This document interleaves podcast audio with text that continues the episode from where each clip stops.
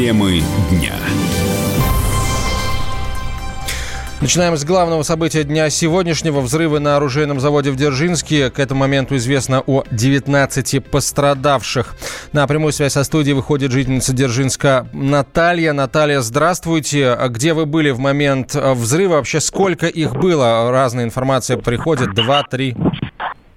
А, здравствуйте. Да, я являюсь не жительницей Дзержинска. Я приехала Дзержинск по э, семейным обстоятельствам.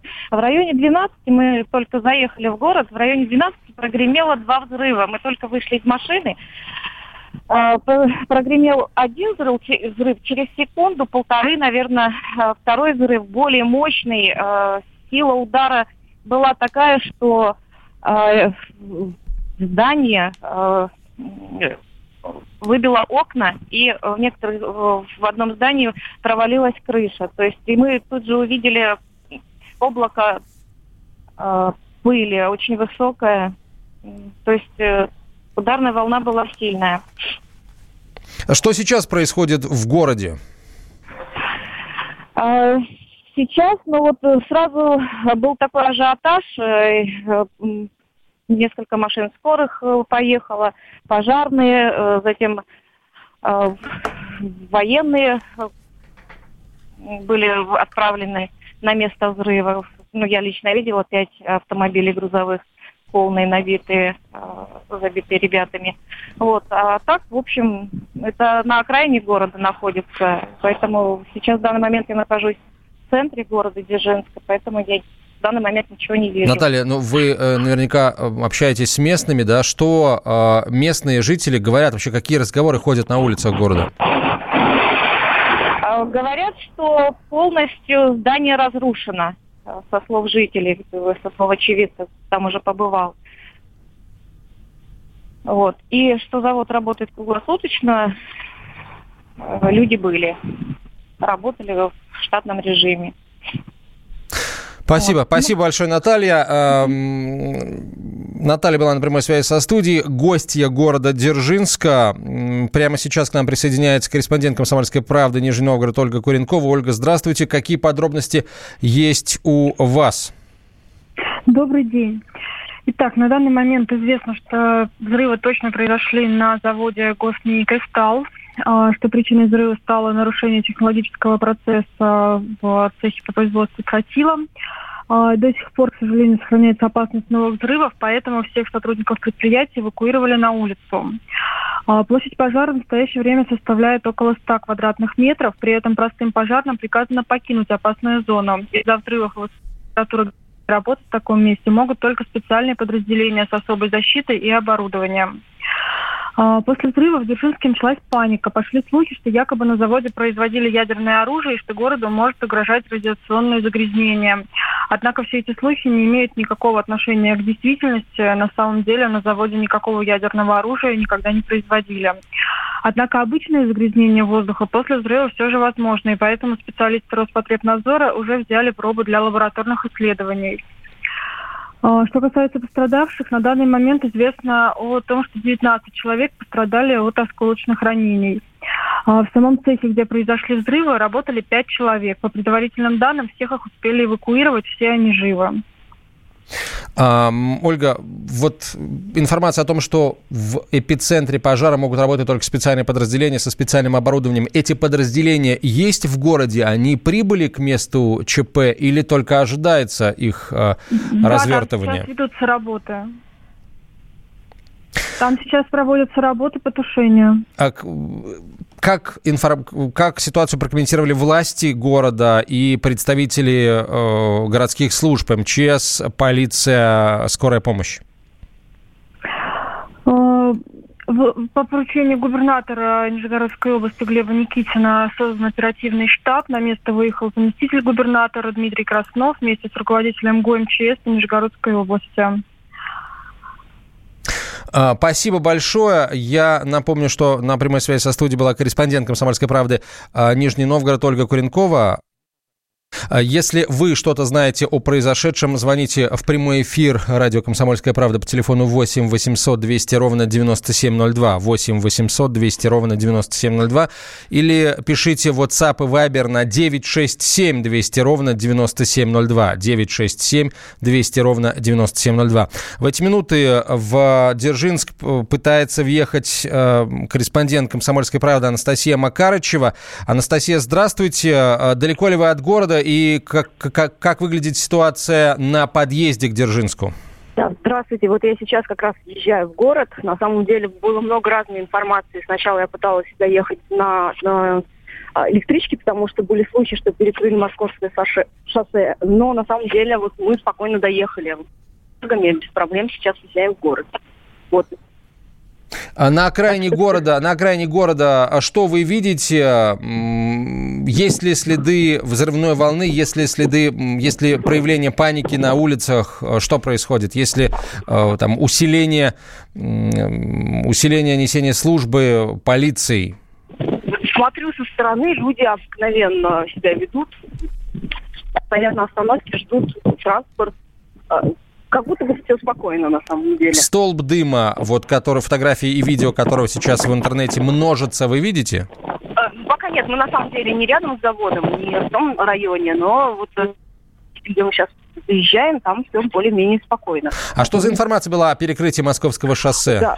Была сначала информация, что перекрыли дорогу, и была информация, что перекроют дорогу даже в Нижнем Новгороде, в автозаводе, это микрорайон, который как раз по пути в Дзержинск. Но в итоге она оказалась ложной. Возможно, перекрывали вначале до выяснения обстоятельств, а, но сейчас все открыто, сейчас спокойно могут сидеть в город.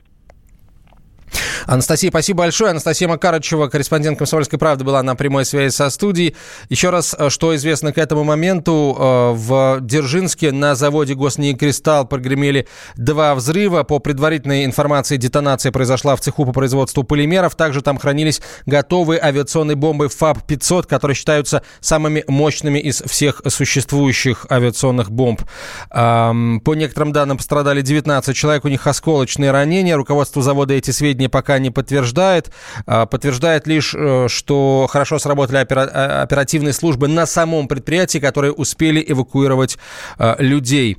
В Дзержинске включали звуковые оповещения ОЧП, чтобы не распространялась паника. Пожарно-спасательные подразделения на месте происшествия работают. По предварительным данным, площадь пожара составляет 100 квадратных метров. Ситуация под контролем, однако а, а, пожарных из обычных подразделений вывели из эпицентра центра. Там могут работать только специальные расчеты со специальным оборудованием. Химической угрозы после взрыва в Дзержинске нет, подчеркивают власти. Э, радио «Комсомольская правда» следит за развитием событий. Подробности в следующих выпусках новостей, а также программы «Темы дня». Не переключайтесь, мы переходим к другим темам. Украинские власти могут реанимировать отношения с Россией, но пока никаких действий с их стороны не видно. Об этом заявил премьер-министр Дмитрий Медведев в интервью программе «Вести» в субботу на телеканале «Россия-1». Если вы обратили внимание, сразу же после э, выборов я э, поделился своими ощущениями. Я сказал, что у меня нет никаких иллюзий э, по поводу риторики новой власти и определенных уже сформировавшихся трендов. Пока мы ничего нового не видим. Но я не хочу забегать вперед. В конечном счете это все в руках нового президента, новой власти. Если они захотят какие-то шаги сделать, они их сделают. Заявления, которые звучат сейчас из Киева, они очень противоречивы. Но действий мы пока никаких не видим. Давайте запасемся терпением. Медведев добавил, что отношения между Москвой и Киевом испортились по инициативе руководства Украины, и отрезать существующий канал общения было бы недальновидно. Украинский политолог, директор Киевского центра политических исследований и конфликтологии Михаил Погребинский считает, что Зеленский до парламентских выборов на Украине не будет предпринимать никаких шагов к сближению с Российской Федерацией. Да, я считаю, что ну, такие люди же случайные слова на ветер не бросают. Значит, Дмитрий Анатольевич считает, что это полезно такое произнести. Действительно, никаких сигналов со стороны нового президента о его как бы готовности налаживать отношения пока не было. Но он и в сложном положении находится. Ему не на что опираться. Парламент, враги, правительство чужое, силовики как бы чужие. И любые как бы слова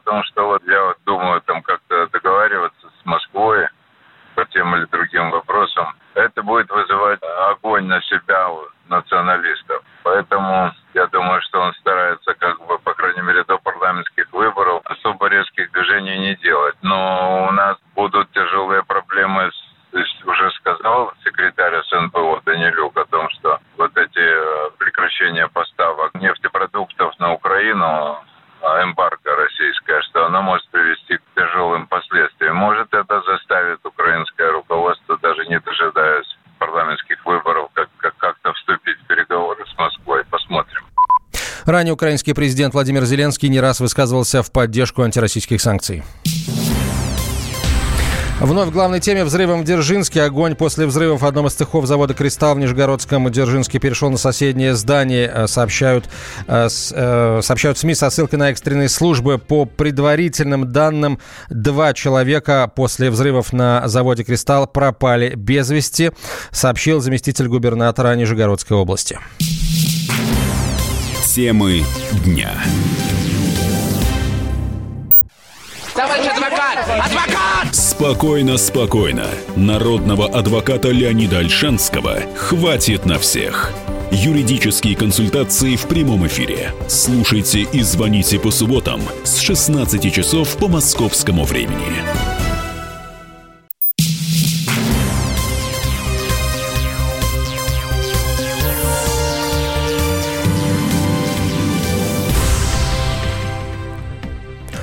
Начнем с главной темы этого дня. События в Дзержинске. По последним данным, поиски пострадавших на заводе «Кристалл», где сегодня прогремели два взрыва, временно прекращены из-за угрозы повторных детонаций. Предполагается, что в помещениях все еще есть люди. «Комсомольская правда» продолжает следить за развитием событий. Все подробности в прямом эфире. Полиция продолжает поиски кассирши банка Луизы Хайрулиной, сбежавшей с 23 миллионами рублей. За детективной историей, разыгравшейся в Башкирии, с большим интересом наблюдает вся страна. Сюжет тянет на сценарий для голливудского, голливудского блокбастера. Прихватив из кассы 20 с лишним миллионов, 35-летняя Луиза Хайрулина вместе с мужем и детьми исчезает. А башкирских Бонни и Клайде Наталья Титова.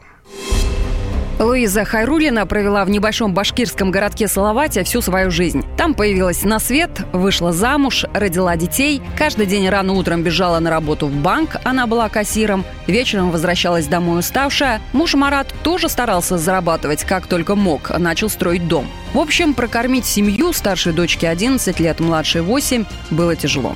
И в какой-то момент у Хайрулиных созрел план – Сколько времени ушло на подготовку, неизвестно. Как продумывались детали, сколько криминальных фильмов просмотрели. На эти вопросы ответов тоже нет. Достоверно можно сказать лишь об одном. Действовали они быстро и эффективно. Луиза была на хорошем счету в банке. Все-таки старший кассир, опытный и ценный сотрудник, который новички всегда бегают за советом. За пять лет ни одного нарекания. В тот день она пришла, как обычно, рано утром, но в обед отпросилась. Что произошло в банке, поняли только к вечеру, когда проверка показала в кассе крупная недостача на сумму 23 миллиона рублей. Большая часть из них была в иностранной валюте, то есть все купюры могли бы поместиться в небольшую сумку. О том, что деньги взяла Луиза, поначалу никто и подумать не мог. В банке тысячу раз пересчитывали оставшиеся банкноты, щипали себя, не сон ли. Но в это самое время вся семья Хайрулиных на своем стареньком Дастере мчалась по трассе вдаль. Впрочем, это выяснилось позже, уже после того, как банк подключил к делу полицию. Участковые пошли к Хайрулиным, но никого не было. Потом полицейские забегали по близким родственникам. Их неожиданно дома тоже не оказалось. В квартирах были лишь наспех разбросанные вещи. Видно, что брали только самое необходимое. Исчезнувших насчитывалось уже как минимум шестеро. Чита Хайрулиных с двумя детьми, отец Марата и сестра Луиза. Никого не забыли. Ориентировки с приметами разослали по всей России, передали пограничникам, но результата не последовало. Беглецы будто сквозь землю провалились. На процессуальную проверку ушло несколько дней. И вот полиция пришла к окончательному выводу – да, совершено преступление. Главным следственным управлением МВД по Республике Башкортостан э, возбуждено уголовное дело по части 4 статьи 160 Уголовного кодекса Российской Федерации о присвоении или растрате крупной денежной суммы. Полиция продолжает розыск подозреваемой. Одна из версий – Хайрулина уже не в России. Из Салавата до Казахстана всего 6 часов на машине. К тому же объявление в международный розыск – это процедура прежде всего бюрократическая, со всеми присущими проволочками, объясняет зав. кафедры уголовного процесса МГУ Леонид Головка. Инфраструктура объявления федеральный розыск, она, разумеется, вот находится у нас в руках.